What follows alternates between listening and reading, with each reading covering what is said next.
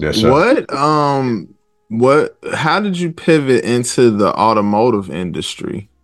Well, I got into the automotive business because I have a partner, uh, Dell Wolverton. So my original company is called Wolverton Bailey.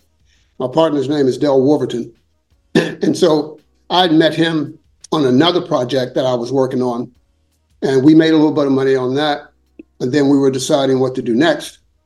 And, um, you know, he used to come to my house at night and we would play chess and decide, like, you know, what we are going to do next. So I just bought a Ford F 150 and I told him, you know, I'm putting a lot of gas in this car. I'm like, maybe we could do something about that. Which, you know, the, the guy's mm like a Navy trained engineer. He just started laughing. He was like, you know, don't you think Mercedes Benz or somebody would have done something if they could do something? But, he, you know, he's a religious guy. And he called me like eight months later, said that uh, that engine that I was talking about felt like God had given him a vision.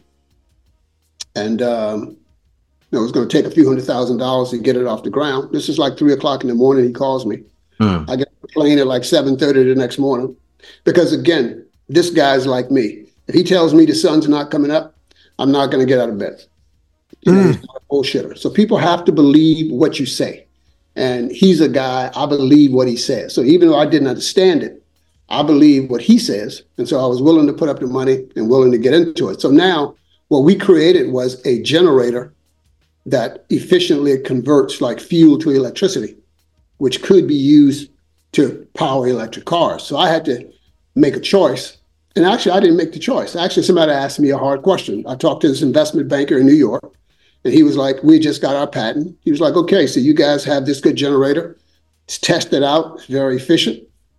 He was like, So if Ford or GM or somebody tells you yes today, He's like, I'm going to tell you, it's going to take you seven to 13 years for your engine to actually show up in somebody's car. And he asked me a very simple question. So, how do we make money in the meantime? Mm.